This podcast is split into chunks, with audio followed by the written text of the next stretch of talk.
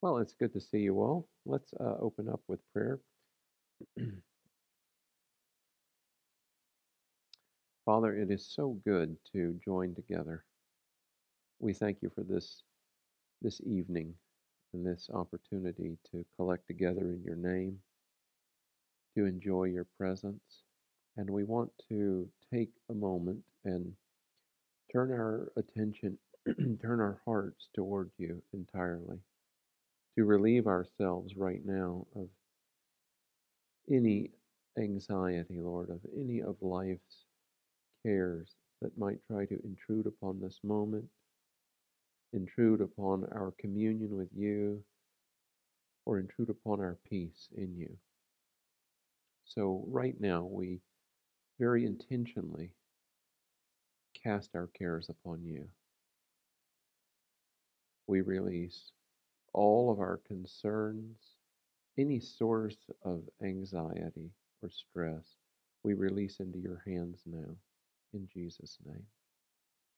Thank you for loving us so, for caring so tenderly and so deeply for us.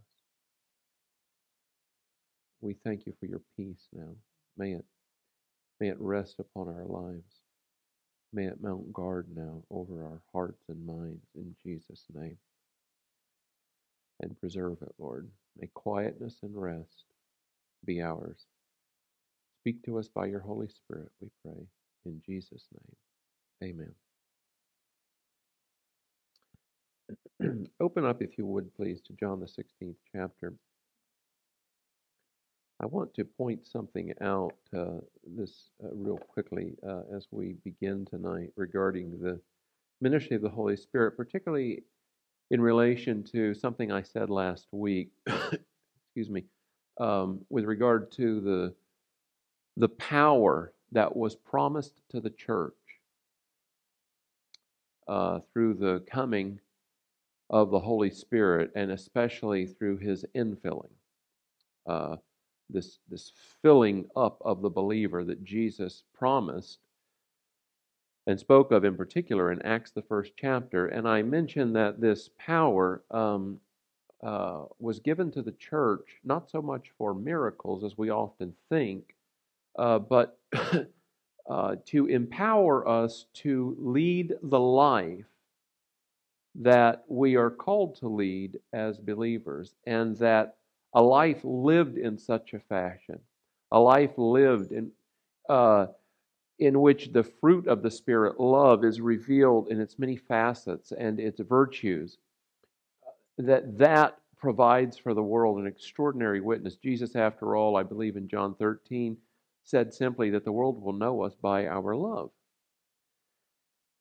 But I, I, I stated that a, a bit carelessly, I think, and I wanted to rectify that this evening. Certainly, that power was also given that miracles might attend our witness.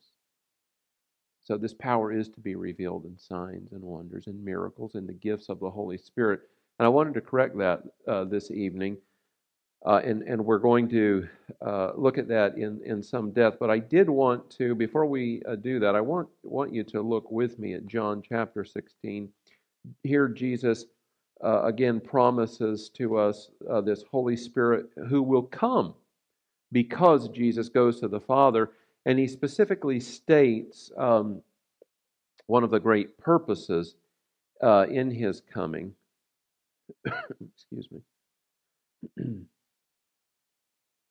Let's begin with uh, verse 5. But now I'm going to him who sent me. That would, of course, be God the Father. And none of you asked me, Where are you going? But because I have said to you, Sorrow said these things to you, sorrow has filled your heart. But I tell you the truth, it is to your advantage that I go away. For if I do not go away, the Helper, the Paraclete, the Comforter, the Holy Spirit, will not come to you. But if I go, I will send him to you. And of course, as we have emphasized over the last couple of weeks, God the Holy Spirit comes to us, and in his coming, Christ comes to us. Just as, as uh, God came to us in Christ, Emmanuel, God with us, And Jesus said, of course, to Thomas in John 14, If you've seen me, you've seen the Father. He then said to his disciples a few verses later, um, I will not leave you as orphans. I will not leave you alone. I will come to you in the person of the Holy Spirit. Um, and so now Jesus is explaining that if he does not go away, he cannot send the Holy Spirit, who promises not only to be with us as Jesus was with the disciples, but also he will be in us. So there is a profound new level of communion and intimacy that becomes possible through this infilling of the Holy Spirit. Verse 18, so, let's see, where was I here? No, no, I, I skipped ahead. Um, verse 8, rather. And he, when he comes, I want you to look very closely at this language. It's fairly dense and there's a great deal to unpack.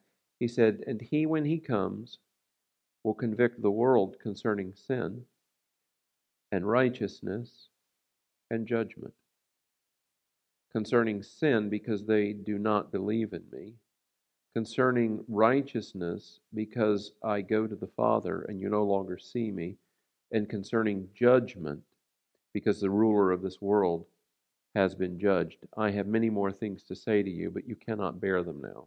But when He, the Spirit of truth, comes, He will guide you into all truth, for He will not speak of His own initiative, but whatever He hears, He will speak, and He will disclose to you what is to come. He will glorify me, for he will take of mine and will disclose it to you. All things that the Father has are mine. Therefore, I said that he takes of mine and will disclose it to you.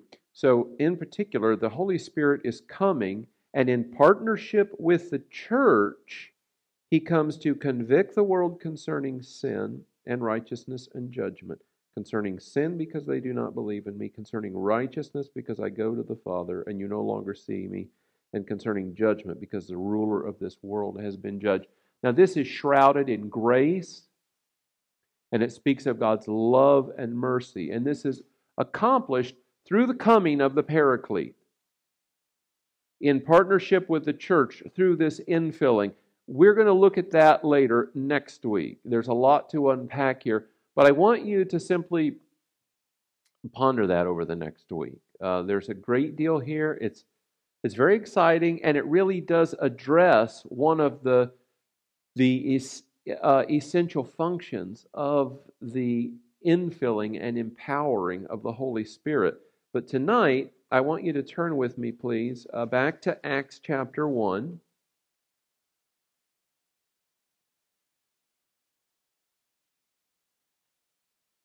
excuse me, Acts chapter 1. We'll begin again with verse 1.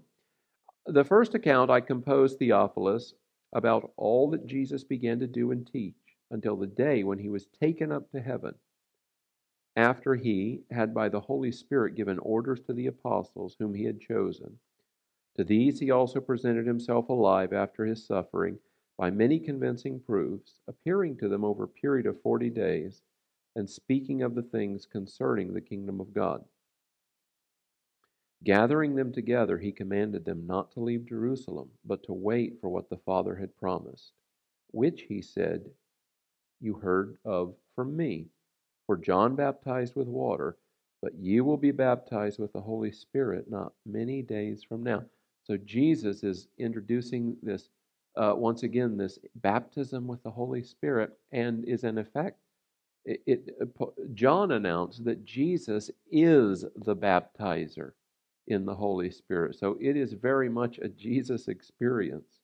Verse 6 So when they had come together, they were asking him, saying, Lord, is it at this time you are restoring the kingdom to Israel? He said to them, It is not for you to know times or epochs which the Father has fixed by his own authority. But you will receive power when the Holy Spirit has come upon you that's a wonderful and exciting verse of Scripture. I'd like you to say that. Let's repeat that sentence aloud together tonight. Verse 8 But you will receive power when the Holy Spirit has come upon you. Isn't that marvelous? We have received power Because the Holy Spirit has come upon us.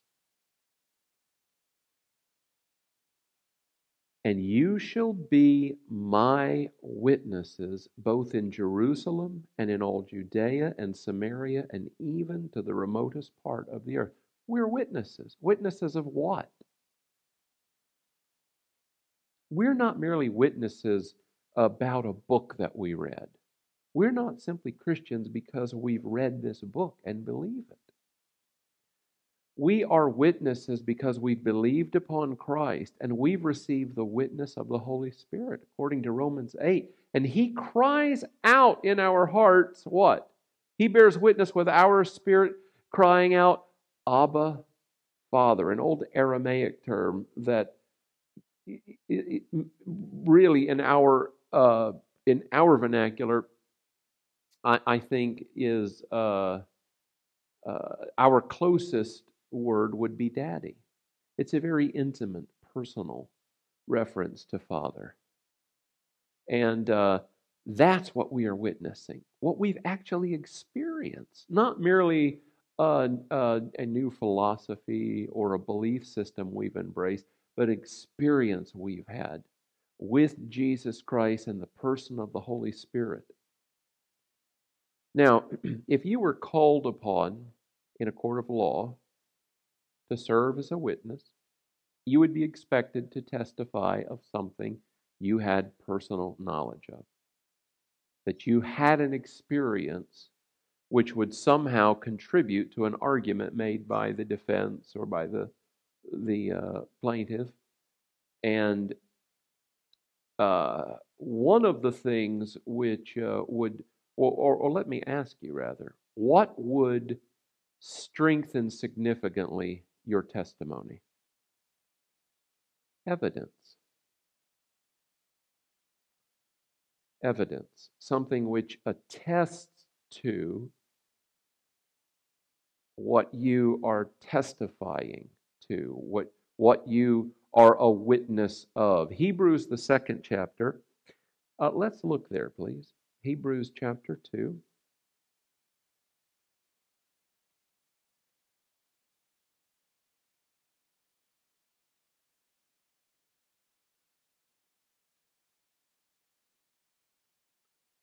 Let's begin with verse uh, 1. For this reason, we must pay much closer attention to what we have heard, so that we do not drift away from it. For if the word spoken through angels proved unalterable, and every transgression and disobedience received a just penalty, how will we escape if we neglect so great a salvation?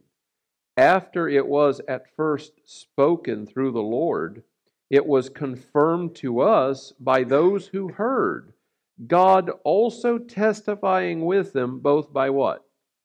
Signs and wonders, and by various miracles, and by gifts of the Holy Spirit according to his own will.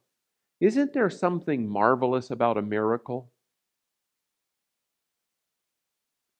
Or experiencing the reality of God through the operation of the gifts of the Holy Spirit? It is convincing. It'll, it, it, it gives pause even to the skeptic. But it, we find it, who are believers, deeply encouraging, don't we? Would you like, as a witness, to provide more evidence for those you're testifying to. Yeah, I, I sure want to be able to provide more evidence, greater evidence. And uh, the, the wonderful thing is, we can, and we are expected to. Keep your, uh, uh, well, actually, no, we're, we're finished here. Turn with me to Mark chapter 16, please. The Gospel of Mark, the 16th chapter. Let's begin with verse 14. Afterward, he, Jesus, appeared to the eleven disciples themselves as they were reclining at the table, and he reproached them for their unbelief and hardness of heart, because they had not believed those who had seen him after he had risen. And he said to them, Go into all the world and preach the gospel to all creation. Now, we think sometimes of exotic locales when we when we ponder this this command, this great commission. Go into all the world. Yes, I should go to um, deepest, darkest Africa, or I should I should wander through the Amazon basin and find uh, untouched uh, people groups. I should go to Latin America, or I should go to Asia or Europe. And, and, and the Lord may well send you there. But um, when we pass through those two red doors, we're going into all the world. When you step into your bank, you're going into all the world. When you when you uh, walk into the public, you're going into all the world. When you go to class, when you leave class, we are going into all the world. And I will tell you, there really is a mission field, a great mission field in North America now. If you look at polling data, there's, there are so many who have had no real exposure to the true gospel of Jesus Christ. And people are, and, and there's something, you know, again, you think of ministering in an exotic locale, you think, well, it's easier or exciting. People are people. I have, I was in Moscow before the collapse of the Soviet Union. I've been in China. I've been in Africa. I've been in South America, Central America. Um, I've been to Mars and Venus. Oh, no, wait a moment. Um, I've been in, in great cities, I've been in the country, I've been in the jungle, and people are people. And it's remarkable how similar all of our needs and desires are, regardless of context. I've also discovered that it's not any easier nor any more difficult to share the good news with someone in another country than it is right here in our own backyards. Save for the fact that you don't have to uh, be as preoccupied with whatever the demands of cross-cultural communication might be. This is our culture. It's easy to speak, easier to speak into it effectively. Um,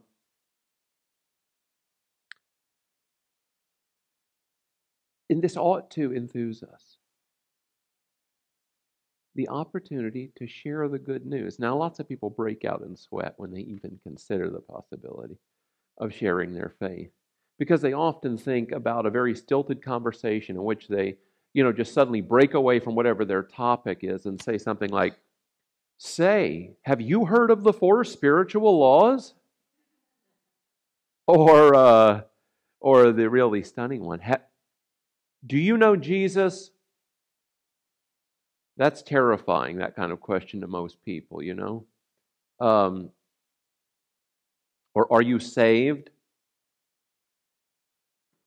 And, and I'm not suggesting that God may not at some point have you ask or, or make those very statements, but often it's merely being available to speak the right word at the right moment, a word in season. God knows the word uh, that will penetrate someone's heart and make a difference. And we simply need to be available to share whatever that word might be. And it may just be a few words, or it may be a lengthy conversation. But if we're available and we have a hearing ear, I'm convinced God will use us so often just to share the good news with people. And that is, after all, what we're sharing. The gospel literally means the good news. And so Jesus is commissioning the disciples go uh, into all the world and preach what? The good news. That's the message we bear. Good news. Jesus loves you. God loves you. He sent His Son Jesus. He's made a way for you to be reconciled to Himself. He who has believed and has been baptized shall be saved, but he who has disbelieved shall be condemned. These signs will accompany those who have believed. Now he's talking about you. And a particular set of signs that will attend your witness, that will attend your testimony. In my name, they will cast out demons. They will speak with new tongues. They will pick up serpents. And if they drink any deadly poison, it will not harm them. That doesn't mean we're going around. Now, have you heard of services or, or small churches? Typically, they seem to be clustered in Appalachia, where snake handlers are. They literally bring out boxes of, of uh, poisonous snakes, venomous snakes, and they will they will and, and people have been bitten and some have died. You know, I heard about one fellow that happened into a church like that. And he asked them where the back door was, and they said, There isn't one. He said, Where would you like it? um, but this is more akin to what, what Paul experienced. Remember, they had shipwrecked and, and they had built a fire. Uh, the survivors there, which, well, all of them survived actually, built a fire and, and Paul apparently was helping to build the fire, and there was a poisonous uh, snake in the bundle of sticks they had collected, and it bit Paul on the hand. And he simply shook it off. And they were amazed that he suffered no ill effects. He certainly didn't die, but he, he seemed to suffer no ill effects at all from it. This is really what it's talking about. In other words, we enjoy divine protection as we go forth as his witnesses. And if they drink any deadly poison, it will not hurt them. Let's read this last clause together aloud, please. They will lay hands on the sick and they will recover. That's a ministry that you have. That's not that is not a ministry that is relegated only to uh, um, priests and pastors, uh, to deacons. It is a ministry that has been given to all of those who believe upon Christ and will venture out into the world to declare to the world the good news. And that witness can be and should be attended by these evidences of God's reality signs and wonders, mighty deeds, healings, gifts of the Holy Spirit. Would you like to, let me ask you, would you like to I think John Wimber called it doing the stuff. Would you like to do the stuff? Would you like to lay hands on the sick and see them recover? Now remember this miracles attest to the reality of God, but never forget this. Please never forget this. That is not their primary purpose. That is their secondary effect. What is their primary purpose? Why did Jesus heal? He was moved with compassion. Acts 10:38 Peter declared how God anointed Jesus of Nazareth with the Holy Spirit and with power who went about doing good and healing all those who were oppressed of the devil. He asked the religious leaders who um, were angered that he should consider healing a woman on the Sabbath. And he said, should not this woman, bound these 18 years, be released from her infirmity? Bound by the devil for 18 years, shouldn't she be released from her infirmity? God yearns to comfort people, to end their suffering. Are, are you ever moved when you see people that are hurting? Don't you want to do something? How could I change this? How could I alleviate this pain, this suffering? And we've been equipped, called, and equipped to do that very thing. What might happen in Gainesville and, and, and the surrounding uh, towns and burgs if we were all as believers just going out regularly and sharing the good news and ministering to people and allowing God's power to be revealed through signs and wonders, through healing, through gifts of the Spirit. I have a feeling it would have an exceptional impact on the region, don't you? So I want to challenge you to begin imagining that possibility that that is a ministry that you have been called to. You're not going to be called to it. You are called to it. Now, sometimes God especially equips us to do it. Now, I'm standing here tonight. Why am I standing here tonight? Because God called me to function in this capacity and gave me a grace to do that. Uh, some others might be called to do that. I was interesting. I was praying last week. I hope you don't mind if I share this, Maddie. But uh, as I was praying for Maddie last week, suddenly the Lord spoke to me to encourage her to yield to Him as He wishes to speak, to, to uh, find His voice through her, speaking to her peers.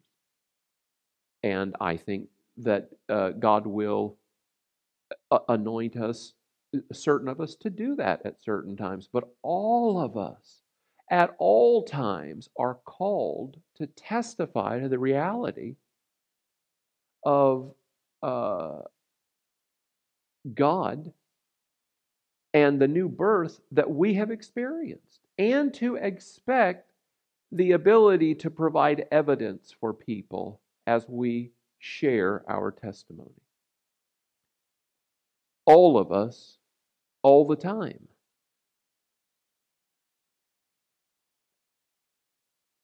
Okay, how does that happen then?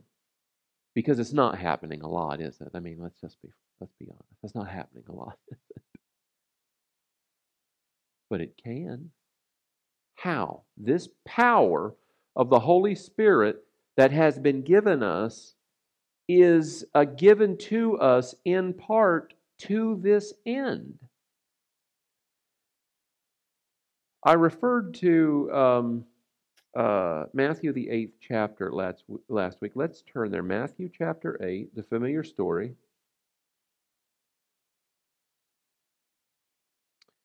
Uh, I mentioned last week this uh, uh, simple idea that's communicated to us in Romans 10 17. Faith comes by hearing, and hearing by the Word of God. So faith comes through hearing the Word, but the Word which uh, occurs in Romans 10:17 in the original text is the word rhema. And it means a God breathed word. It's different from the Logos, the written word.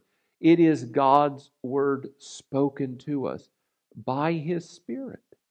That ignites in our faith an enduring, persistent, living faith that serves as a catalyst for miracles. How do we encourage this Rhema word in our lives so that faith uh, can grow and develop in our own lives? I tell you, let's let's skip ahead to Matthew the seventeenth chapter. Um, Jesus had uh, he was approached by a gentleman here in Matthew seventeen, who said he had brought his uh, sons, beginning with verse fourteen, his son rather, to his disciples, and uh, in, in, um, in hope that they might uh, minister deliverance to him. Verse 14 When they came to the crowd, a man came up to Jesus, falling on his knees before him and saying, Lord, have mercy on my son, for he is a lunatic and is very ill. For he often falls into the fire and often into the water. I brought him to your disciples, and they could not cure him. Jesus answered and said, You unbelieving and perverted generation, how long shall I be with you? How long shall I put up with you? Bring him here to me. And Jesus rebuked him, and the demon came out of him, and the boy was cured at once. Then the disciples came to Jesus privately and said, Why could uh, we not drive it out? And he said to them, Because of the littleness of your faith. Say that phrase with me littleness of faith. We've all had that uh, sense before, that, that sensation that our faith w- was ill matched to, the um, need that we were facing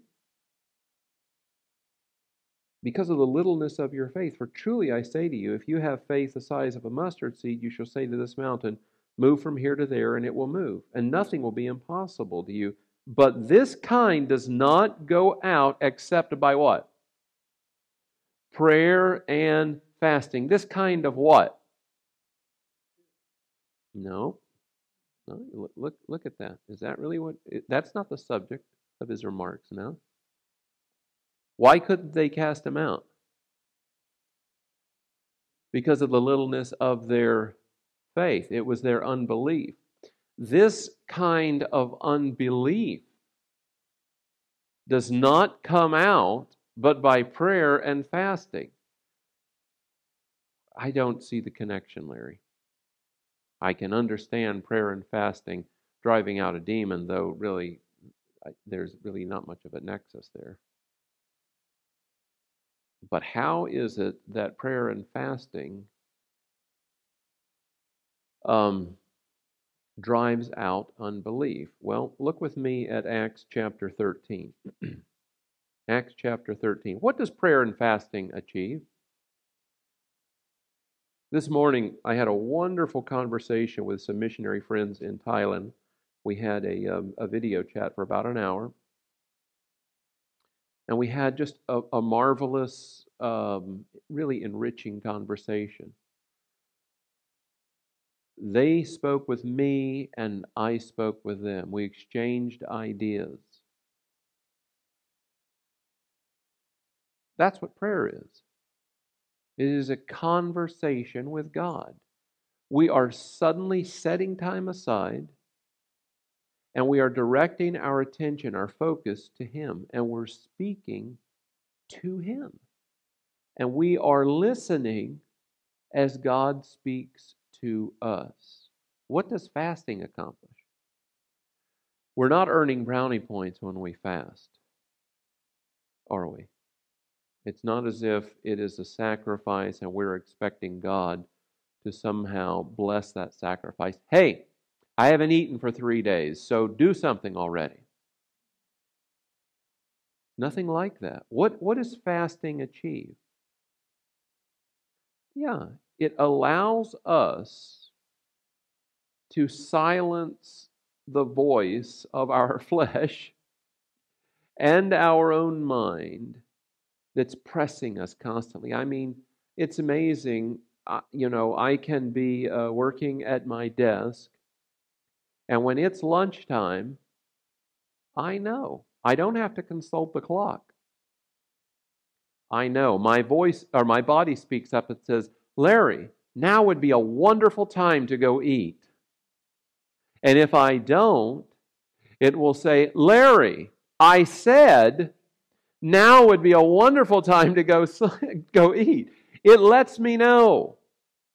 And how many of you have thoughts just racing through your mind throughout the day? Fasting starts to silence those. It fasting is in the language of Paul putting your body under. It allows you to focus on the reality of God and his kingdom and to hear him more clearly. Acts chapter uh, 13, beginning with verse 1. Now there were at Antioch in the church that was there prophets and teachers Barnabas and Simeon, who was called Niger, and Lucius of Cyrene, and Manaen, who had been brought up with Herod the Tetrarch, and Saul. While they were ministering to the Lord and fasting, say that with me, while they were ministering to the Lord, they were praying and fasting the Holy Spirit said, Set apart for me Barnabas and Saul for the work to which I have called them. The Holy Spirit spoke. The Holy Spirit spoke to them as they prayed and fasted. Faith comes by hearing, and hearing by the God breathed word. Who is breathing this word to us? God the Holy Spirit. Jesus said he comes to disclose to us the things which God has for us. Turn now to 1 Corinthians 2. We can encourage this dynamic in our lives intentionally. We're, we're preparing to close. Stay with me, please. 1 Corinthians 2. Um, beginning with verse 6 Yet we do speak wisdom among those who are mature. A wisdom, however, not of this age, nor of the rulers of this age, who are passing away, but we speak God's wisdom in a mystery, the hidden wisdom which God predestined before the ages to our glory, the wisdom which none of the rulers of this age has understood. For if they had understood it, they would not have crucified the Lord of glory. But just as it is written, things which eye has not seen and and ear has not heard, and which have not entered the heart of man, all that God has prepared for those who love him. Verse 10 For to us God revealed them through the Spirit. For the Spirit searches all things, even the depths of God. For who among men knows the thoughts of a man except the Spirit of the man which is in him? Even so, the thoughts of God no one knows except the Spirit of God. Now we have received not the Spirit of the world, but the Spirit who is from God, so that we may know the things freely given to us by God. That is where our faith finds root. This is the confidence, John wrote, that we have in Him. If we ask anything according to His will, we know that He hears us. And if we know that He hears us, we know that we have the things we have desired from Him. He's simply uh, diagramming for us the operation of faith. So it's founded in knowledge. What has the Holy Spirit been sent to do? Now we have received not the Spirit of the world, but the Spirit who is from God, so that we may know the things freely given to us by God, which things we also speak, not in words taught by human wisdom, but in those taught by the Spirit, combining spiritual thoughts with spiritual words. What is he saying? He's saying that this revelation knowledge, this revealed knowledge, this, this, these disclosures by God the Holy Spirit, it is not predominantly, at least initially, it is not an intellectual um, experience. Our intellect is eventually informed, but it is communicated to us by His Spirit to our reborn human spirit. It's rather like what we read several weeks ago when uh, Jesus asked the disciples, Who do men say that I am? Well, some say you're Elijah or one of the prophets. And then he said pointedly, Who do you say that I am? Silent. And then Peter blurts out, You are the Christ, the Son of the living God. And Jesus said, Flesh and blood did not reveal this unto you, but my Father which is in heaven. Impulsive Peter had not uh, hit upon uh, the truth of who Jesus was because he had been observing him and pondering the mystery of Christ while he had been following him. God suddenly revealed it to him by his Spirit, and he suddenly knew who Jesus was. The same thing happens to us. A sudden knowing erupts in our heart by the power of the Holy Spirit. Now, it does eventually inform our intellect, but it was not an intellectual process. It was a spiritual process and a spiritual dynamic which eventually informed the intellect.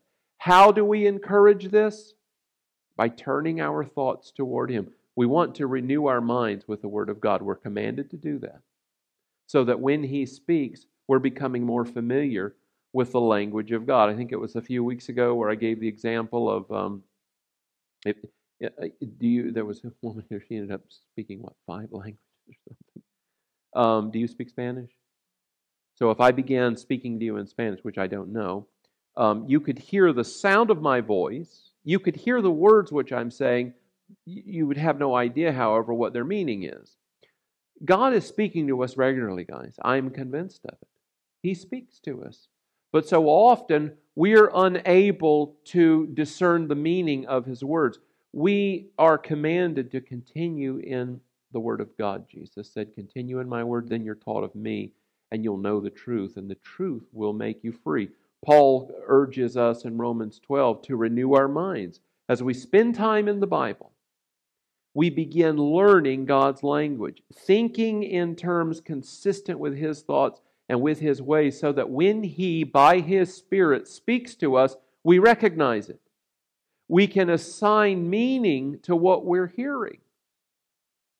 And the Holy Spirit seizes upon those words that are in our heart and He illuminates them.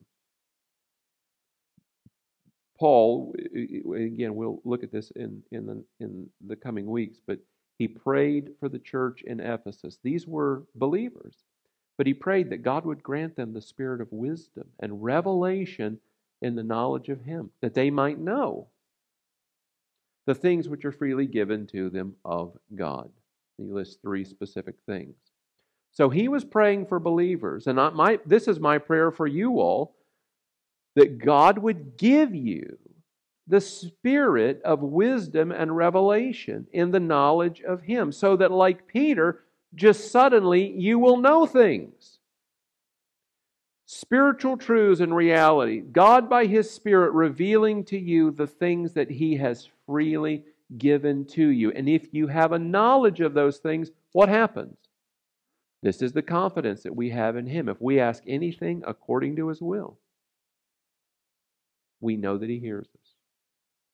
And if we know that He hears us, we know we have those things we've desired of Him. So faith, faith is grounded in knowledge, isn't it? Your faith will grow. The unbelief that stands between you and God's best is displaced by the um, uh, presence of faith in our heart as God by His Spirit speaks to us. So I want to encourage you. I think we'll we'll stop there, but I want to encourage you now. We we obviously have a lot to unpack here, and we'll continue to do that. Are you finding this helpful? Encouraging? The, the good news about this, guys, is we can be intentional. We don't simply have to wait. Well, I, am waiting for God to sovereignly um, release into my heart faith. He has already sovereignly chosen to set in motion everything that's necessary for that to occur. Now the next step is ours. So I want to encourage you to spend some extra time in the in the Word of God. Just read it, and it's not a you, uh, you don't have to. Well, I'm going to read five chapters today. Maybe you only read one chapter. Maybe you only read a few verses but you think about those verses throughout the day. Let God speak to you through them. And take some time. You know, you don't need to go on a three day fast unless the Lord tells you to, but maybe skip a meal. And while you skip that meal, spend a little extra time praying. But most of all, just pray. You don't have to have a prayer bench to pray. You don't have to have a prayer closet to pray. You can turn wherever you are into a sacred space and begin to pray. Just have a conversation with God. Turn your thoughts toward Him and begin to think of Him and speak to Him. And then as you do, keep your ears open because God is going to want to talk back to you. He loves you. If you go and sit down with, with Daddy, with Father God, and you start pouring out your heart to Him, He's going to want to say some things to you that are encouraging and that and that yield faith in your heart. So I, I guess most of all, I'm just saying to you, we can be intentional about this. And as we devote ourselves to these practices, we'll become better at them. And you will discover faith growing in your heart. And it will make a tremendous difference in your own lives concerning your the, the, challenges uh, that you meet, the desires that you have.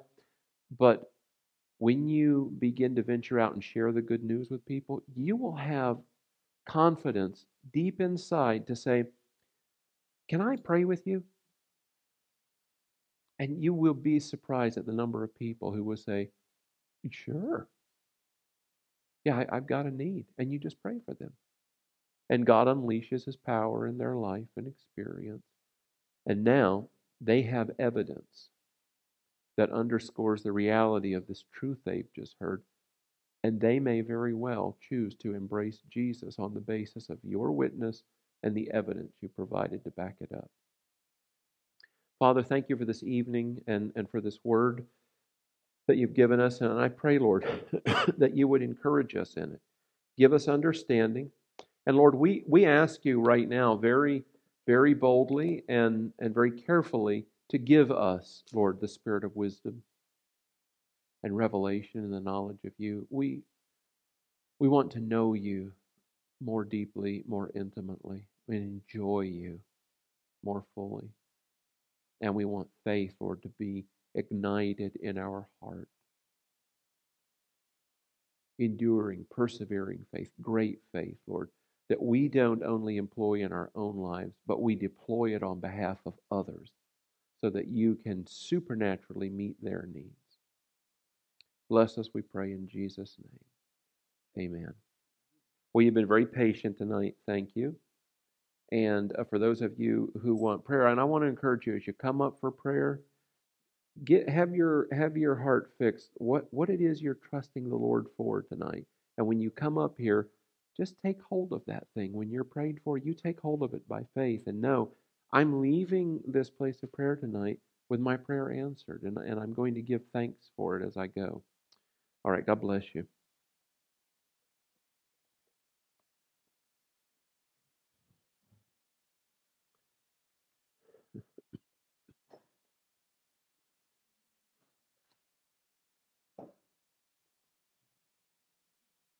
You know how to start this?